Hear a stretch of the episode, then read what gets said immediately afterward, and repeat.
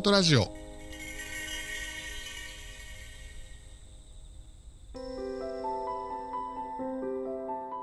こんにちは。占い師と弟の弟です。姉です。裏音ラジオは霊能師として活躍する姉と霊感などの力は一切ない弟である僕があの世の話や霊の話を紹介するラジオです。詳しい内容は概要欄をご覧ください。それでは今日なんですけれどもえっ、と2021年の12月20日に、えー新しく誕生石が加わったというニュースが流れていまして、この新しく誕生石が加わったのが63年ぶりで、新たに10種類が入加わったということがあったので、今日はあの、その誕生石についてお姉ちゃんに聞いていきたいと思います。はい。実際この、お姉ちゃんもこの加わったっていうニュースは知ってたよね？うん、もういち早く加わるよっていうところから追っかけてましたね。この、例えば何月は何々とか1月なんとか2月なんとかっていうような誕生石っていうのは、もちろん知ってたけど、63年ぶりに新しく加わったっていう、その、あ、こんなに歴史があったんだと思ったね。うん。歴史だいつからはちょっと今すぐわかんないけれども、63年ぶりということはさ少なくとも63年以上の歴史があるんだもんね、誕生石にはね。そうだね。このさ誕生石っておのおのがおそらく多くの方が自分の月はこれみたいなのを知ってると思うけれども、うん。実際に、まあ、担当直入にこの誕生石とうん。自分、うんまあ、。誕生石に生まれた石あ誕生石のん？誕生石と自分の相性とかやはり何月生まれの人はこの誕生石が合ってるとかうん。パワーが相性がいいとかそういうものは実際あるんだろうか？うん。ないんじゃないかな。あの、あんまり私は全然誕生石っていうものと、その人、その月に生まれたっていう人が関わっている関係性があるとか、その月のものを持っていれば、すごい最高にパワーを得られるとか、そういったことは一切感じたことがないし、だから全然誕生石とその生まれの月が同じっていうので影響があるとかそういうのはないと私は思っています。これは歴史とかを紐解いていくとその誕生石っていうものは力をもとに分類したいとか暦をもとに分類っていうよりかは、うん。割とあの商業的コマーシャル的にこの宝石の需要をアピールしてみんなに広めていこうとかそういうようなものがもともとっていうことだっていろんなところに書いてあるよね。うーん。もうでしょうねっていう感じだよね。あの、誕生石もよくよく考えてみても、考えれば考えるほど、なぜ1月に生まれたらガーネットなのとか、どうして5月だったらエメラルドなのとか、あの、その、絶対的な理由ってもう商業しかありえないんですよ。それ以外の神が定めしとかそういうものじゃないので、だから、うまいなっていうふうに思いますよね。やっぱり、3月にアクアマリンだよっていうふうに育てられたら、アクアマリンと自分のつながりを意識してしまうし、だからそういう自分の生まれ月と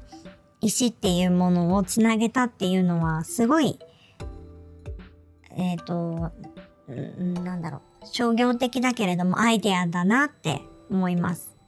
これ実際今の先ほどの63年ぶりに追加っていう NHK のニュースによるとあのー日本の日本の宝石市場のピーク時にはいくらいくらっていうものが30年前にはこんだけあったんだけれどもリーマンショックなどの影響でどんどん価格が落ち込んで去年は新型コロナウイルスの影響でまた売上高が全体的に落ち込んでいるので誕生石の改定で消費を喚起する狙いがあるということですっていうのがもう実際に書かれているね、うんうんうんうん。まあ、だから誕生石ってものを加えて消費を促したいっていうことなのでコマーシャルうん。とか CM として使われている。うんうん。でさらに先ほどのその暦とはおそらく無関係なんだろうっていうところも今 NHK を見ていたんだけれども、うん。えっ、と、誕生石として新たに加わるのは、4月は桜にちなんで淡い桜色のモルガナイト。7月は日本の夏の森をイメージしたスフェーンなどです。ああ、はいはい。なので多分月からイメージされる連想される誕生石とかうん。そういうようにして選んでるので暦暦を元にする力を元にするとはわりかし全く関係ないことなんだなって改めて思った。うん。ゼロですね、関係はね。うんうんでも、そうやって、あのーまあ、今回はこれだけの石が揃えられるから、もっともっといろんな人たちに買ってほしいから、月にこの石をはめていこう。に、5月にこの石、6月にこの石、9月にこの石っていう風に新しく組み込んでいくっていうのはすごいいいアイディア。すごい商業的、ビジネス的だけれども、いいんじゃないかなって 思ってしまいますけどね。バレンタインにチョコレートみたいなことだよね。そういうことですね。な例えばさ、1月にチョコレートで言ったら、1月生まれの人はアーモンドチョコ、2月の人はホワイトチョコ、3月の人はダークチョコレート、4月の人はくるみチョコみたいな風に決めてたら、それが当たり前だったら、なんかいつの間にか自分は2月生まれだからホワイトチョコと縁があるんだっていう風に思わなくもないじゃない？そういうことですよね。これで言いますと、まあ、こうやってコマーシャルとか、えっと、宣伝のためっていうところで、それに対してはとても面白い取り組みっていうふうに思った一方で、うん。あとまあ、プラセボ効果というか、その気持ちという面で、うん。えっ、と、何月生まれの人は、じゃあ4月生まれの人は確か待ってね。4月はダイヤモンドで合ってるよね。4月生まれ。うん。ダイヤモンド。じゃあ4月生まれの人はダイヤモンドうん。と、今回新たにモルガナイトが加わったんだけれども、うん。っていうふうに思うと、やはり、じゃあ婚約指輪、結婚指輪はダイヤモンドがいいなって4月生まれの人は思ってしまう気がするのよ。うん。で、一方で例えば1月はガーネットだったりと、7月はルビー、うん。で、6月は真珠があるとしてう、ん。4私4月生まれだから真珠は6月だしなとか、7月はルビーだしなとか、本当はそっちの真珠とかルビーとかガーネットが欲しいとしても、うん。私は4月だからなってなんか抵抗があるような気はうん。するんだよね。はいはいはいはい。なんか誕生石と違う石を身にまとっていいのであろうか。それも結婚指輪とか婚約指輪っていう大切なとこのうん。やつを誕生石とは別のものにしていいんだろうかみたいな縛りというか、おー。それ結構気になる方多いような気がしており、うん。この辺は全然大丈夫なのかもうそれはビジネス的に洗脳されていますね。な。もうそ、そうじゃなきゃダメっていう風に思っちゃってるから、これはもう宝石市場の方々の勝利なんじゃないかなって思うけど、まあ、あの、答えは何をつけてもいいです。うん。っていう答えしかない。うんで、さらに言えば自分が好きだなとか、この石とても綺麗だなっていうふうに思うものを自由に自由なだけ身につければいいっていうのが答えです。だとしたらよく裏音ストーンの選び方とかでも言ってる自分が心惹かれるものとか何かついつい思ってしまうものうん。っていうのが自分に合った石ですって、あの、平たく言うとそういうようなメッセージをしてるけれども、そこが大切って話だよね。そうです、そうですあ。4月のダイヤモンドの方がルビーに心惹かれていたりとか他の石に心惹かれている場合は、うん。そのダイヤモンドという枠は全く気にしなくていいっていう話だよね。うん、そうです。このあたりやはり気になるなと思ってはいた。うん。もう全然、あのーやっぱり、会話の中とかでもね、自分が生まれたのが10月だからオパールいっぱい持ってるんだ。でもオパール好きじゃないんだけどねっていう会話があったりとか、あとは例えば11月の人がダイヤモンドを持ってたら、え、11月生まれなのにダイヤモンドなの？絶対シトリンとかそういう誕生石持っといた方がいいよっていうのとか、今までの人生で私は聞いてきたことがあるんですけれども、もうそういうのは本当に、あの、聞かなくていい、そういうアドバイスとかはね。自分が持ちたい石を持てばいいし、美しいなって思う石をめでればいいし、あの、もうあくまで誕生石っていうのは、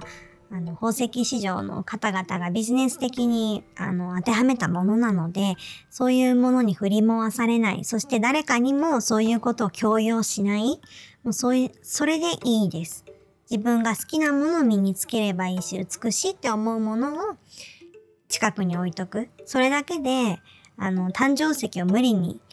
身につけたりとかしているよりも何十倍も効果がある。効果っていうのはエネルギー的な効果っていうよりも自分が美しいな、これが素敵だなって思うものを身につけているっていうだけで気持ちが向上するし、モチベーションが上がるし、そういった効果のことですね。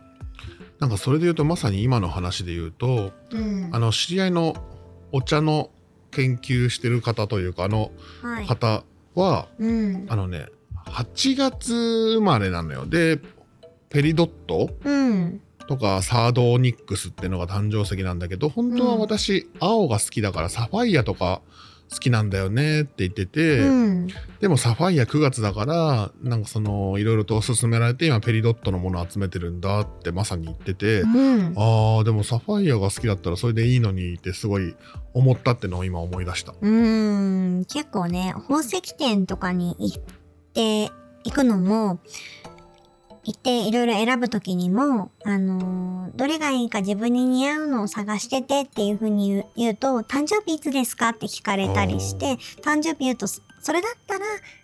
あのー、8月だったらペリドットがまずおすすめですみたいなふうに言われてしまって、自分でその他の石を見るチャンスを失ってしまうとか、あとその他の石を選ぶ罪悪感を植え付けられてしまうとか、はい、そういった意見は意外と多いんですよね。でも宝石店の方がそうやっておっしゃるならば自分は詳しくないからまずは誕生石なのかなと思って買うことになってしまったみたいなそういったお話を聞くので石選びとしてすごく残念な状態で選んでるなと今までも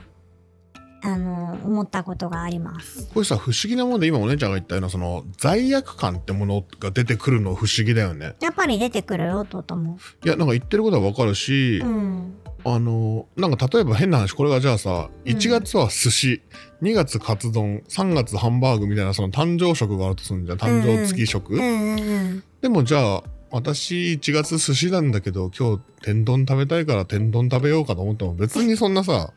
いや寿司食べなかったからなとか思わないけど、誕生石の場合は1月がなんだっけ1月はガーネット。ガーネット、うん、で私1月ガーネットだけどアクアマリンが好きだから3月のアクアマリンだけどってなんかさそこのあーっていうのがあるじゃない、うん、この差がすごい不思議だなと思った。でもこれはさ63年間だっけ、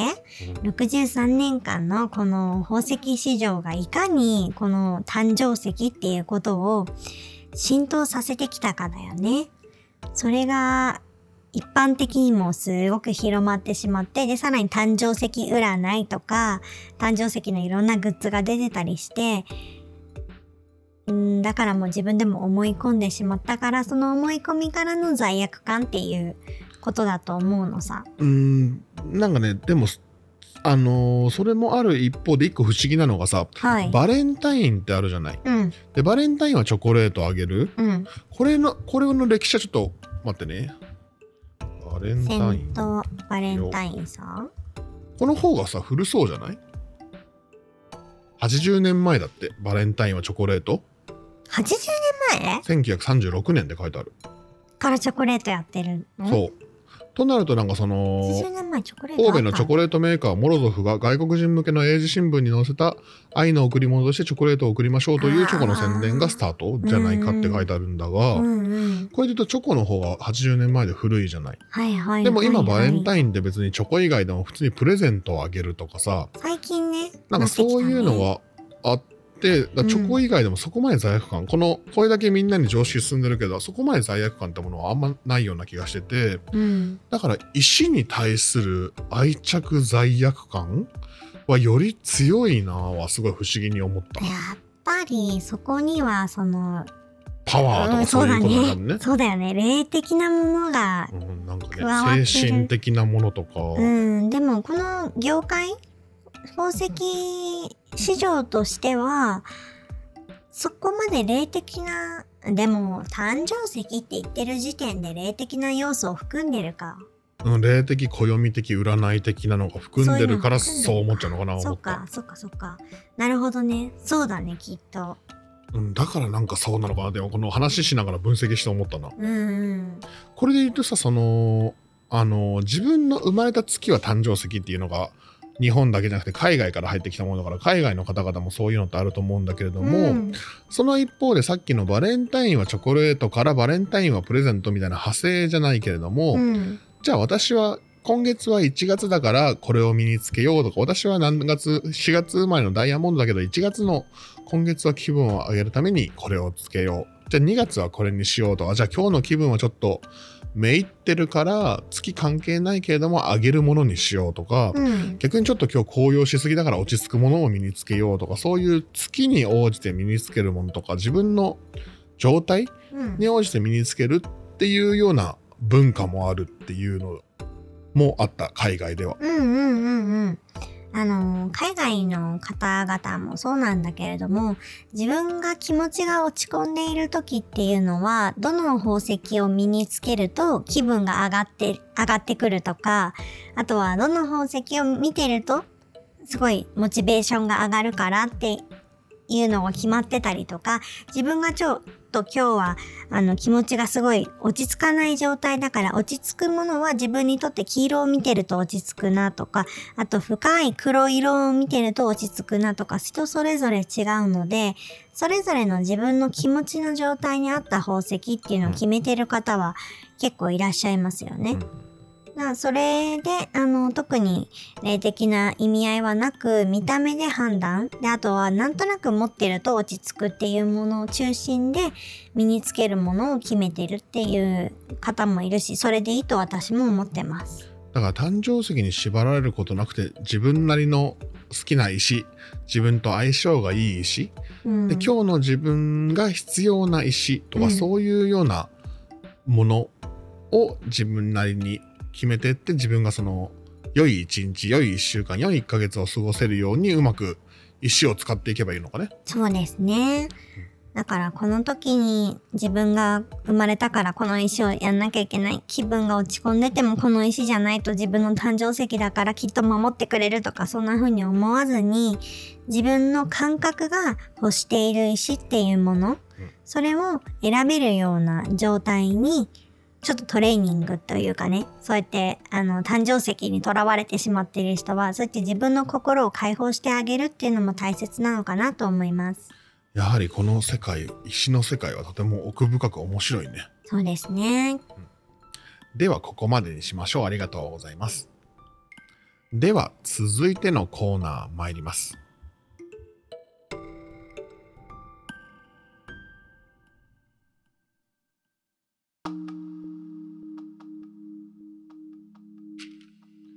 続いてのコーナーは送年コーナー参ります。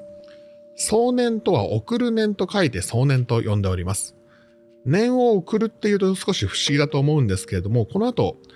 姉の方から皆さんに遠隔で念を送らせてもらいます。なので、あのーゲーム感覚で姉のイメージを受け取ってみてください。で、このイメージを受け取るっていうのを結構慣れていくと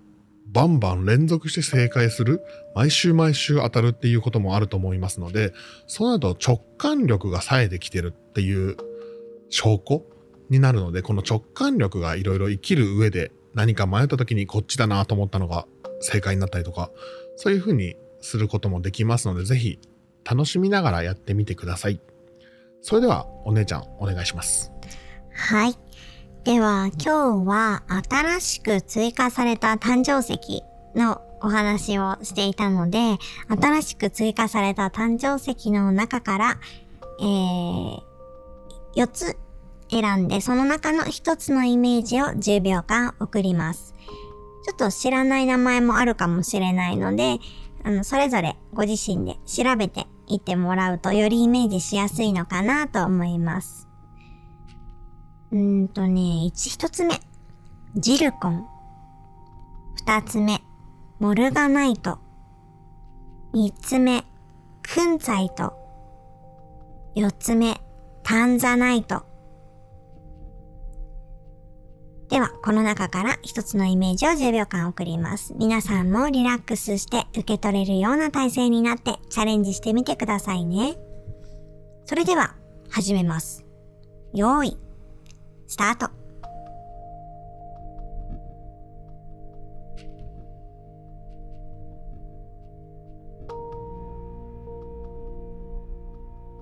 はい、終了です。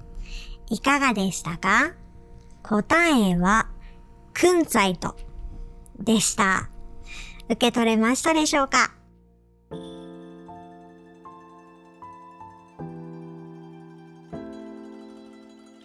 クンツァイとはすぐ分かったな、わりかし。ここれあれだね、なんか、今回、今回というか、4つさ、うん。最初に言ってくれてるけれども、忘れちゃうね。で、なんだろう、名前がさ、珍しいものだろうし、でも、クンツァイトってやつだけ忘れちゃったけど、それだけ来たから、うん。なんか、皆さんもそうなのかなとちょっと思った。うん。全然、あの、石、石の形と一致しない方もすごい多いと思うので、はいあの、ぜひ私が4つ言ってる時ジルコンとか言った時にちょっと検索してもらうとイメージしやすいかなと思います。ありがとうございます。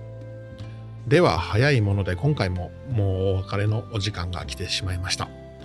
裏音ラジオでは皆さんからの質問やお便りを募集しております。概要欄に詳細を書いておきますので、ぜひチェックしてみてください。また、YouTube へのコメントなども励みになりますので、ぜひコメントもいただければありがたいです。と姉のやっている Twitter の方で、ハッシュタグ裏音ラジオ、URAOTO にラジオはカタカナでつぶやいていただけますと、そちらもチェックすることができますので、ぜひよろしくお願いいたします。それではまた次回お会いいたしましょう。ありがとうございました。ありがとうございました。さよなら。